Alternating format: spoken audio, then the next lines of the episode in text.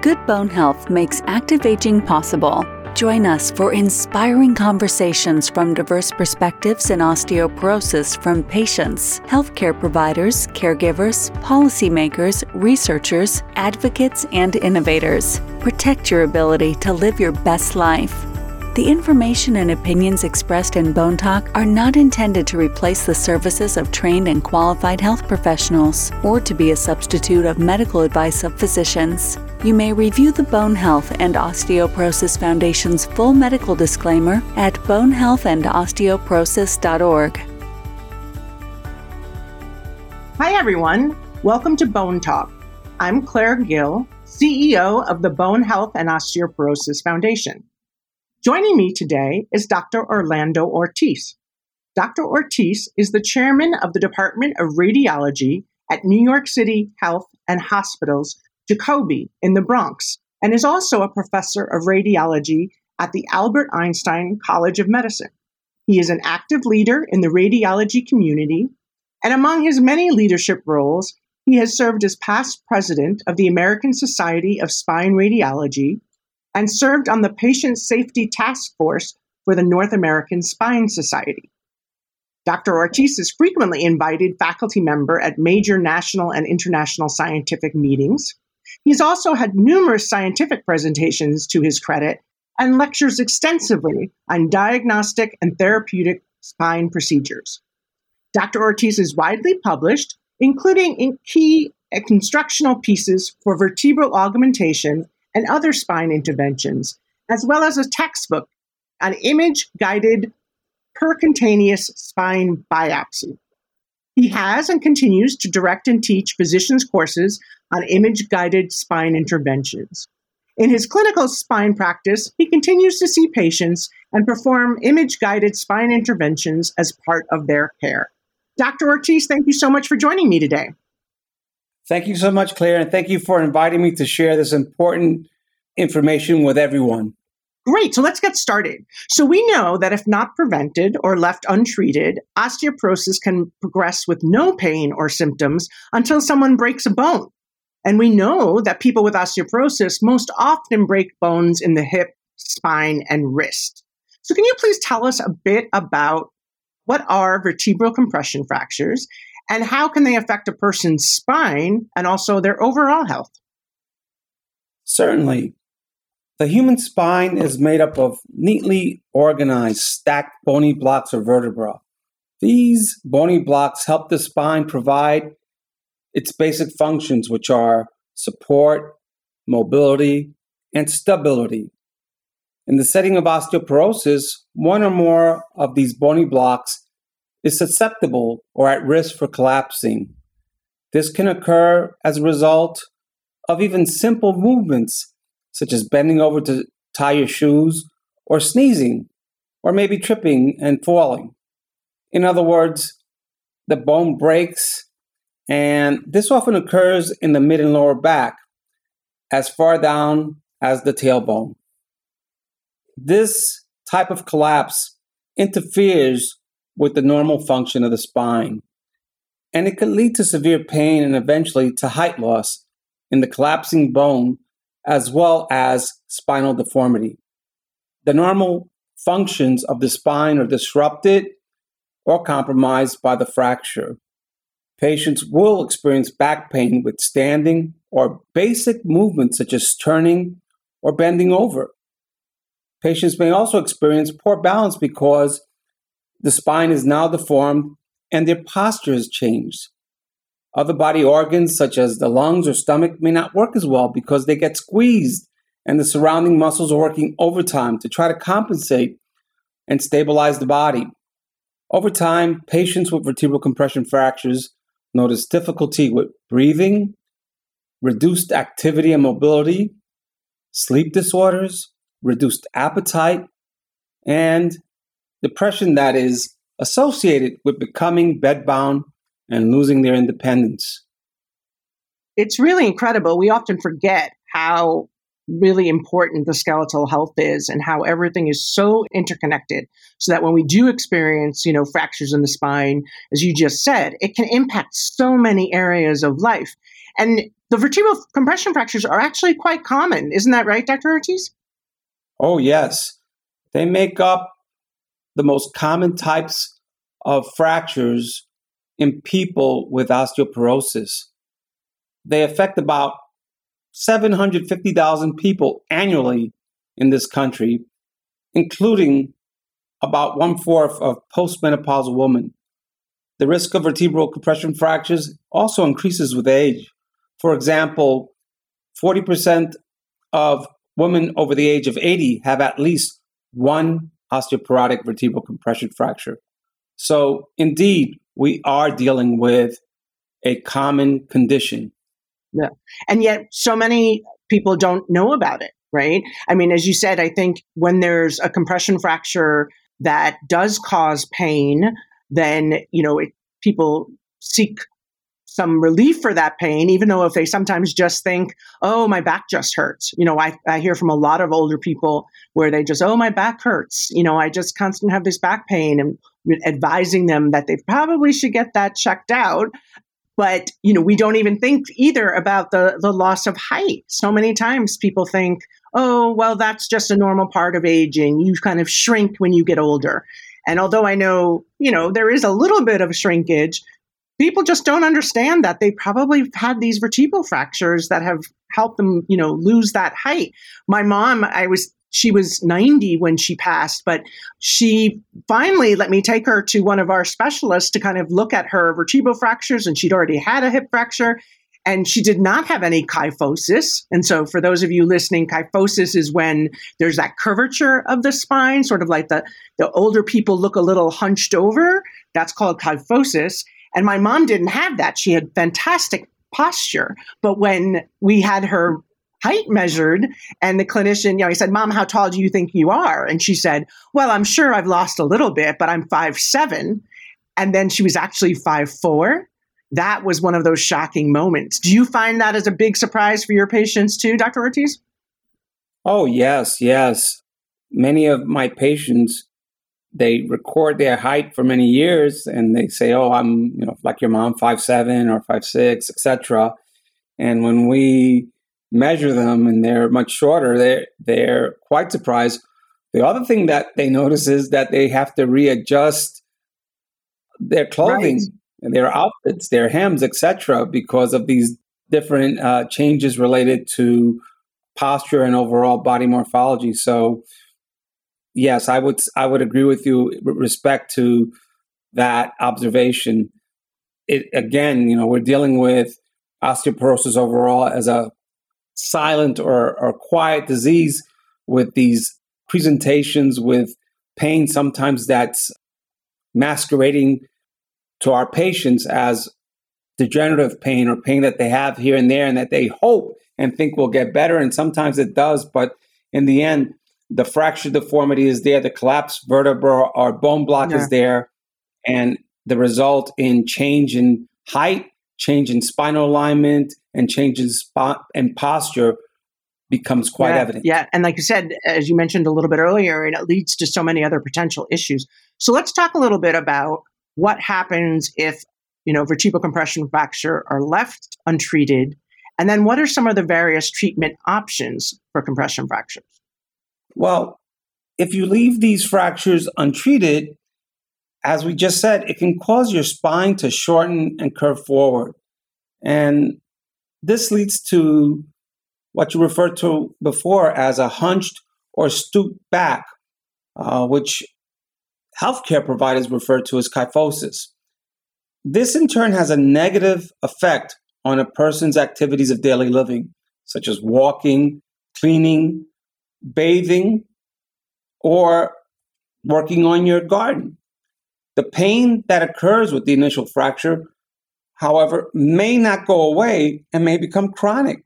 And if you have one osteoporotic vertebral compression fracture already and you have osteoporosis, you are at five times the risk of having a second fracture. And studies have shown that the risk for death goes up to more than 50% after a year of an untreated vertebral fracture.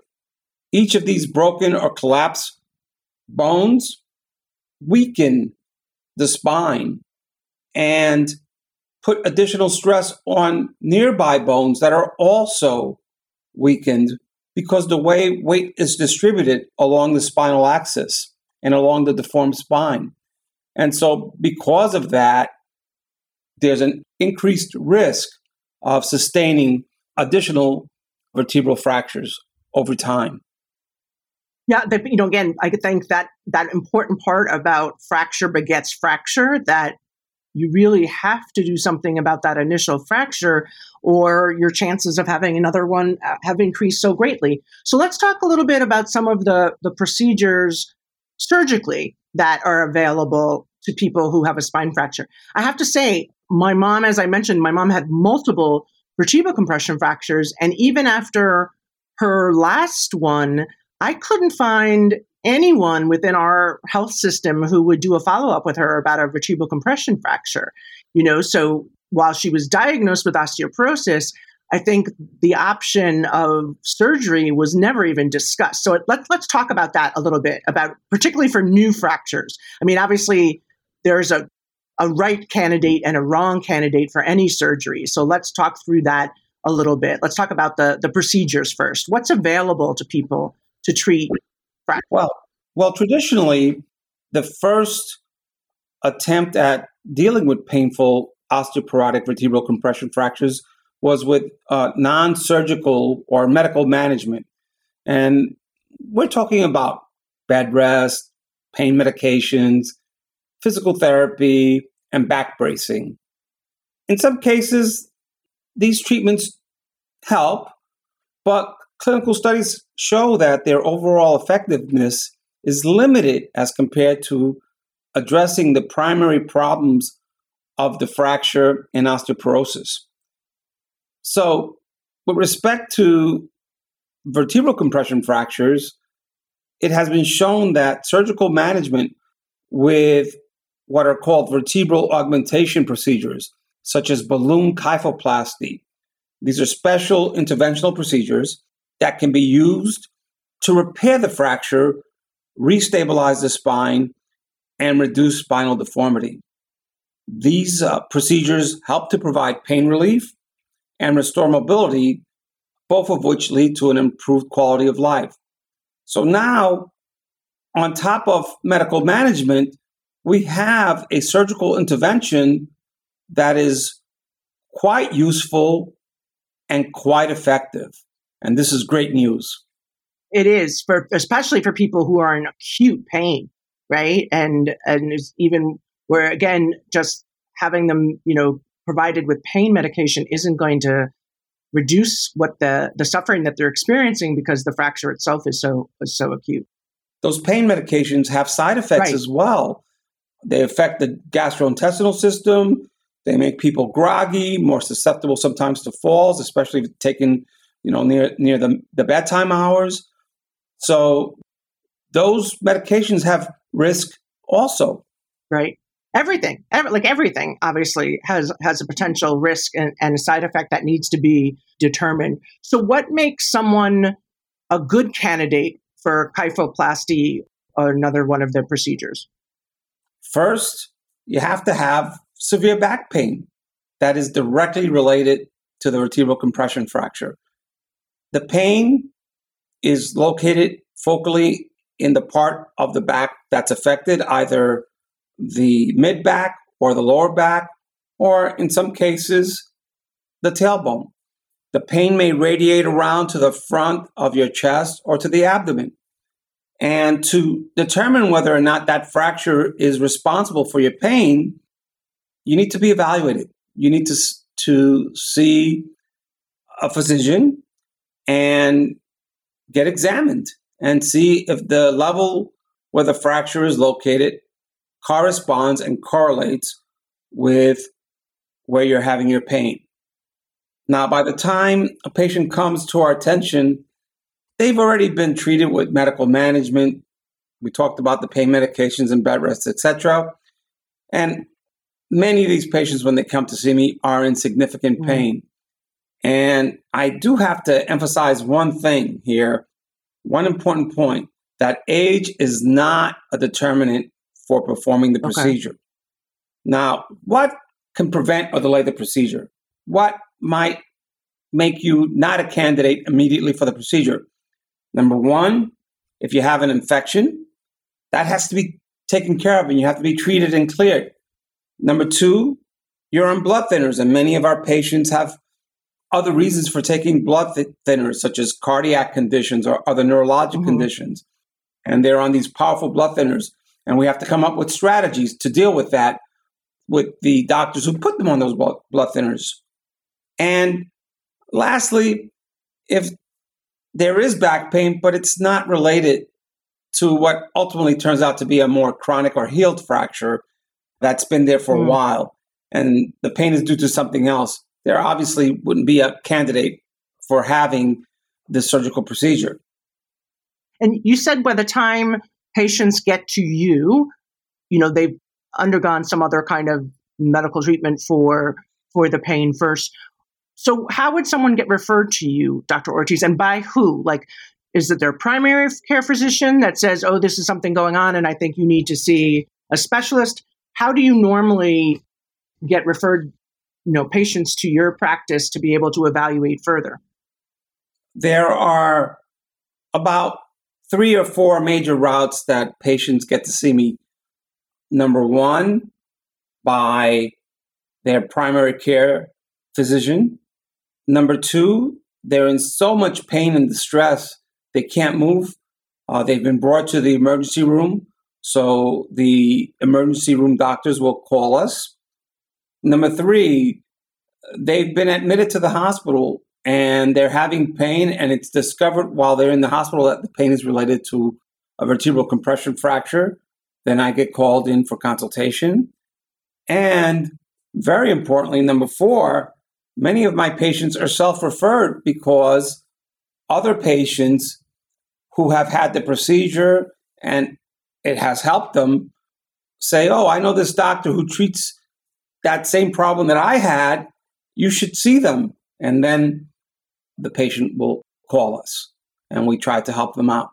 Yeah, well, it's great that there's, you know, that number of ways for patients to do it. And I think it is really important for our listeners to know that, right? That there might be a time where you'll have to advocate for yourself and seek out some additional expertise to find out if there is something else that can be done to help with your acute pain.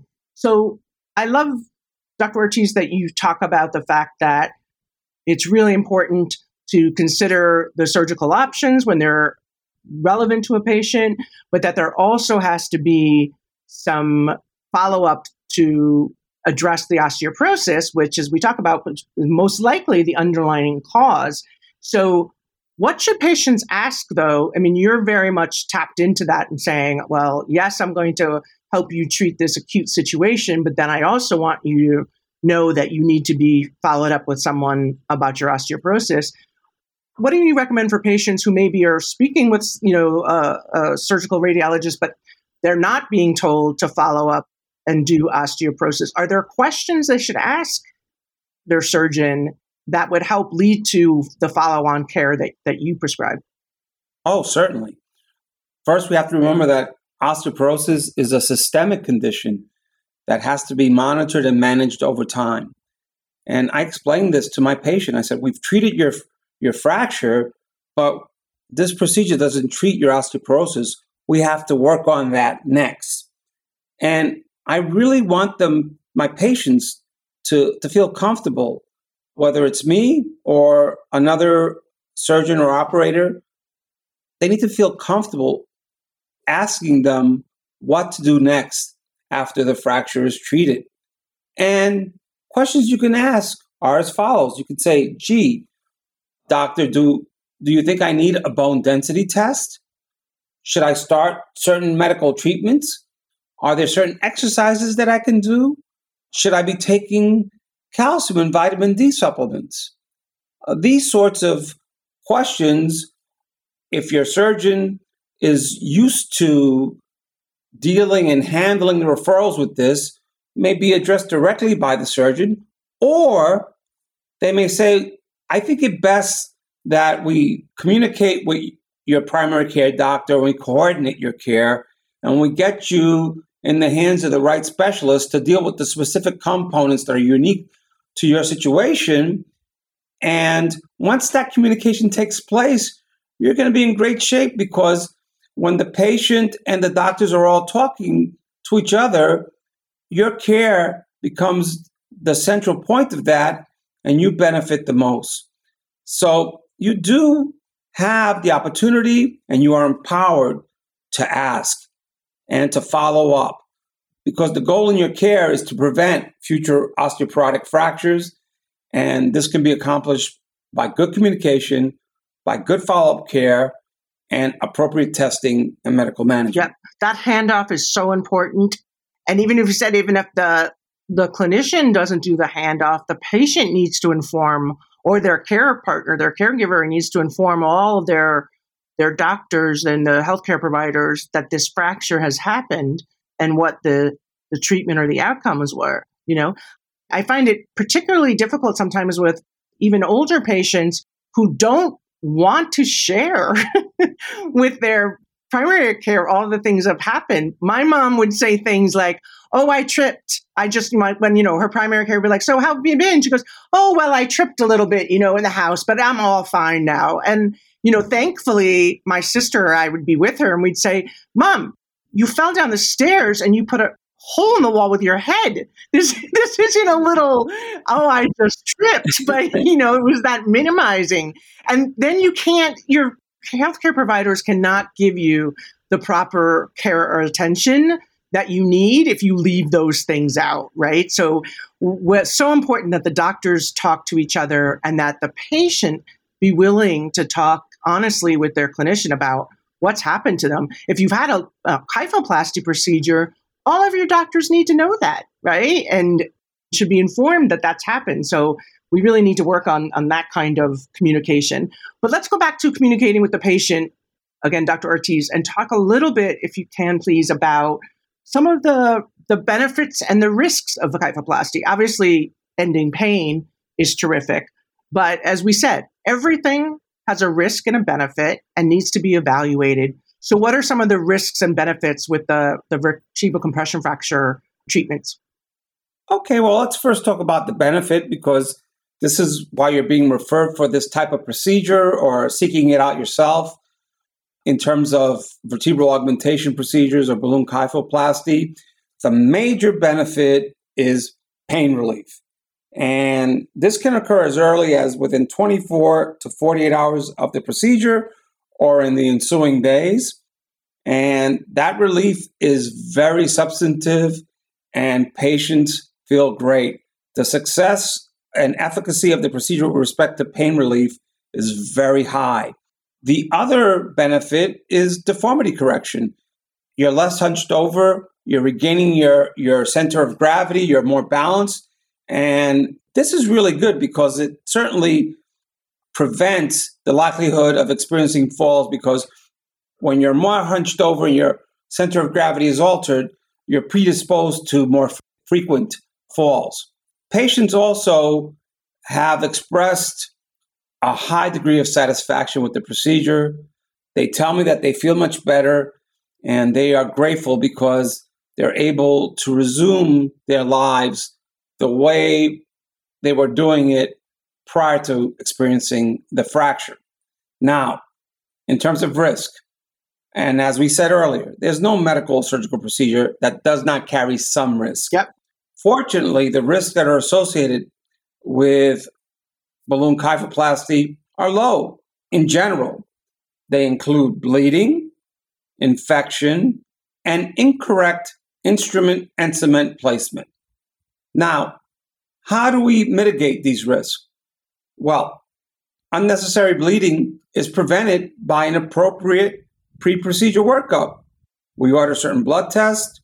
We proactively manage blood thinners with the referring doctors and with the patient to make sure we hold them for the right amount of time. This is very carefully managed in extreme detail. How do we deal with infection? Well, we prevent it by performing the procedure with strict aseptic technique in a sterile environment. Additionally, you might receive prophylactic antibiotic therapy shortly before your procedure at the discretion of your surgeon. How do we maintain the safety of instrument placement and implant placement, the cement that's used for the procedure? We use imaging guidance. And this helps us to carefully monitor everything that we're doing during your procedure in order to make it as safe as possible, to make sure that we're putting the instruments where they belong, the cement where it belongs, and that way we avoid any severe uh, neurologic or respiratory complications. So there are numerous steps that can be taken to maximize the safety profile of this procedure. That's terrific. And it really does, from what I've seen and heard from patients specifically, you know, they're so amazed at how easy the procedure was.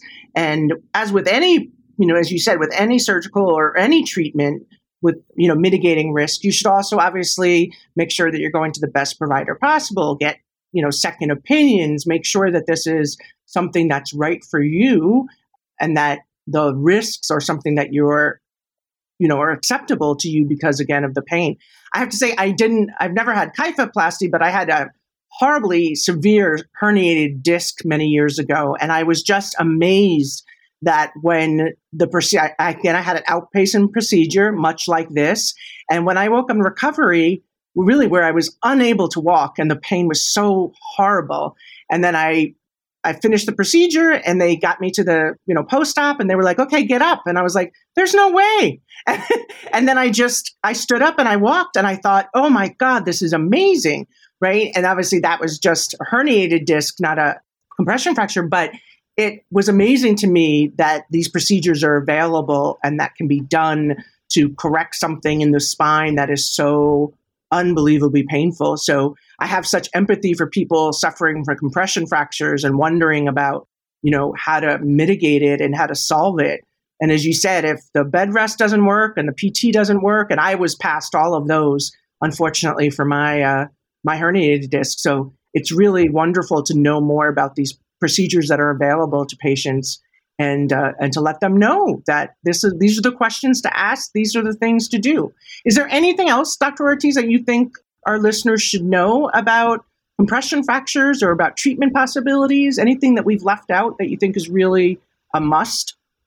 I think we should maybe just talk a little bit about some of the you know the details and nuances of the actual procedure so that they're aware of a little bit about it ahead of time because that information will help them especially if they're trying to make a decision for themselves or for a yeah. friend or a family member you just mentioned something important in terms of outpatient procedure. Yes, this procedure can be performed on an outpatient basis.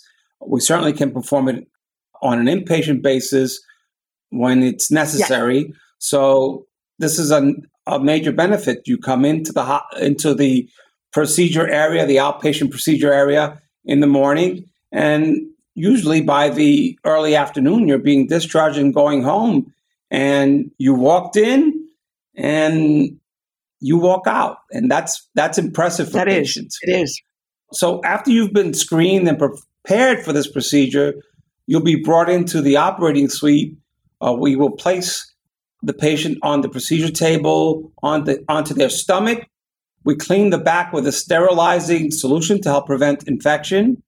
There may be some anesthesia options to be discussed with your doctor ahead of time, and that's arranged beforehand. The procedure, as I said, is performed under imaging guidance so that we're able to see not only the fractured bone, but to be able to guide our instruments properly. And then with the procedure itself, what it entails is carefully advancing a bone needle through a tiny incision in the skin and placing it in the area of the fractured portion of the bone. We then would remove a stylet that's placed inside that needle and replace it with what's called a balloon tamp. So there's a, an actual medical grade balloon that we place inside the fractured bone. We temporarily inflate that balloon and when we're doing that, we're looking under imaging guidance and we can actually see the height restoration within that fractured bone. And this is very important because we actually get to change the morphology of the bone and reconstruct the bone.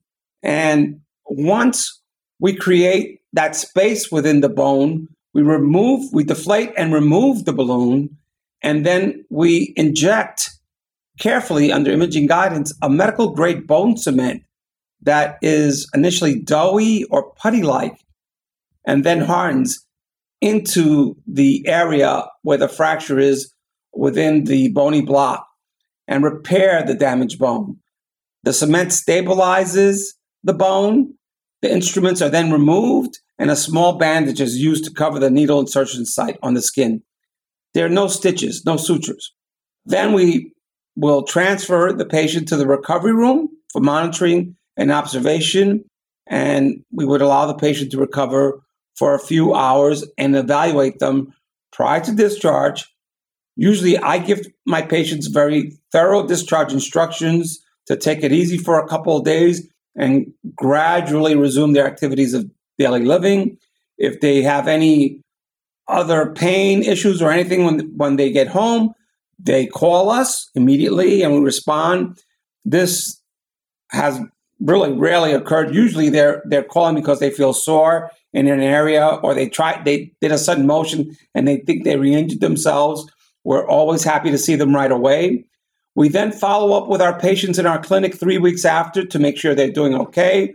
We look at the operative site on the back of their skin to make sure everything looks good, to make sure they're not feeling pain in the bone that was treated. And we take care of that at that, at that consultation. Then we will make sure their uh, results are being communicated to their referring physician, their primary care doctor. We check their osteoporosis workup in terms of bone density tests, in terms of medications they're on, medications they might need, and we make sure that this portion of the care is coordinated.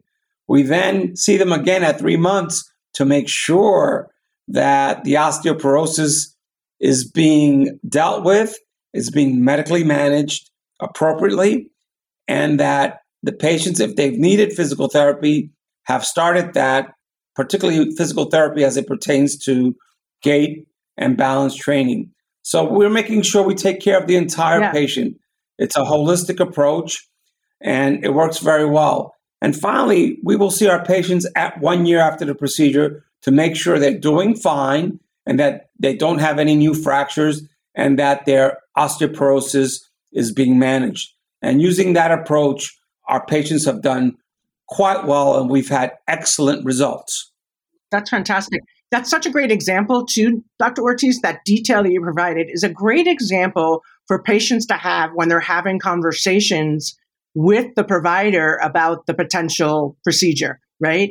To ask them, what is your process, right? To have their the person that they're they're speaking to sort of walk them through what you just did, right? How are you going to handle this from the surgery, the procedure itself, and then the follow-up, right? And that's how you'll you'll be able to tell whether or not it's a right fit for you and the, the provider to be able to say, is this person really going to you know, stay in touch with me, not just fix my fracture, but stay in touch with me and manage this process because it's scary for people, right? And then knowing that you're going to be checked in on, as you've said, over, you know, in the weeks and then the months and then a year to make sure that this is all going well and that the patient is getting a full, you know, 360 holistic approach to care is so important.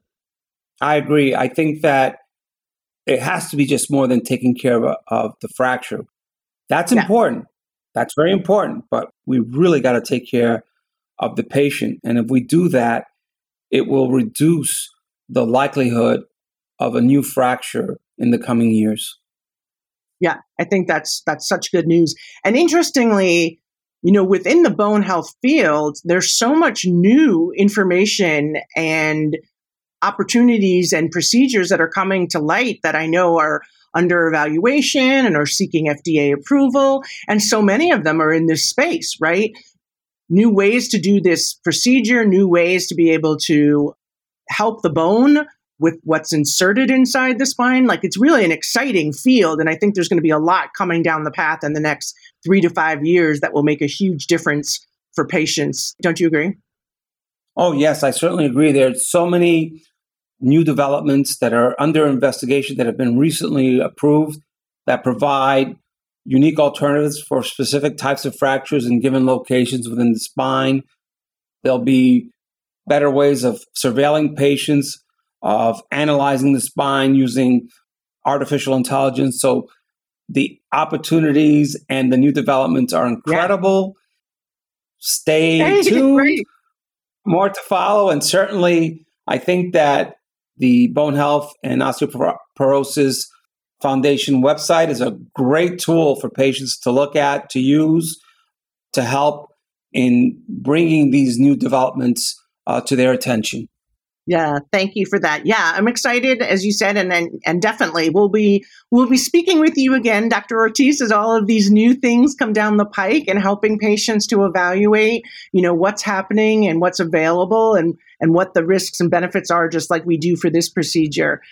Thank you so much for joining me today, Dr. Ortiz. We really appreciate your time and your expertise. And uh, we'll have links to those BHOF resources that you mentioned associated with this episode at bonetalk.org. For more information about how to keep your bones strong and healthy for life, please visit our website at bonehealthandosteoporosis.org. And if you enjoyed this episode, please do two things. One, subscribe to Bone Talk so you never miss an episode. And two, please share these episodes with all of your family and friends. Thank you, and we look forward to having you join us for another episode of Bone Talk. Thank you very much, Claire. Thank you for joining Bone Talk, the Bone Health and Osteoporosis Foundation's podcast that shares information, strategies, and inspiration about good bone health that makes active aging possible. To learn more about bone health, to become involved and or help fuel BHOF's mission with financial support, visit bonehealthandosteoporosis.org.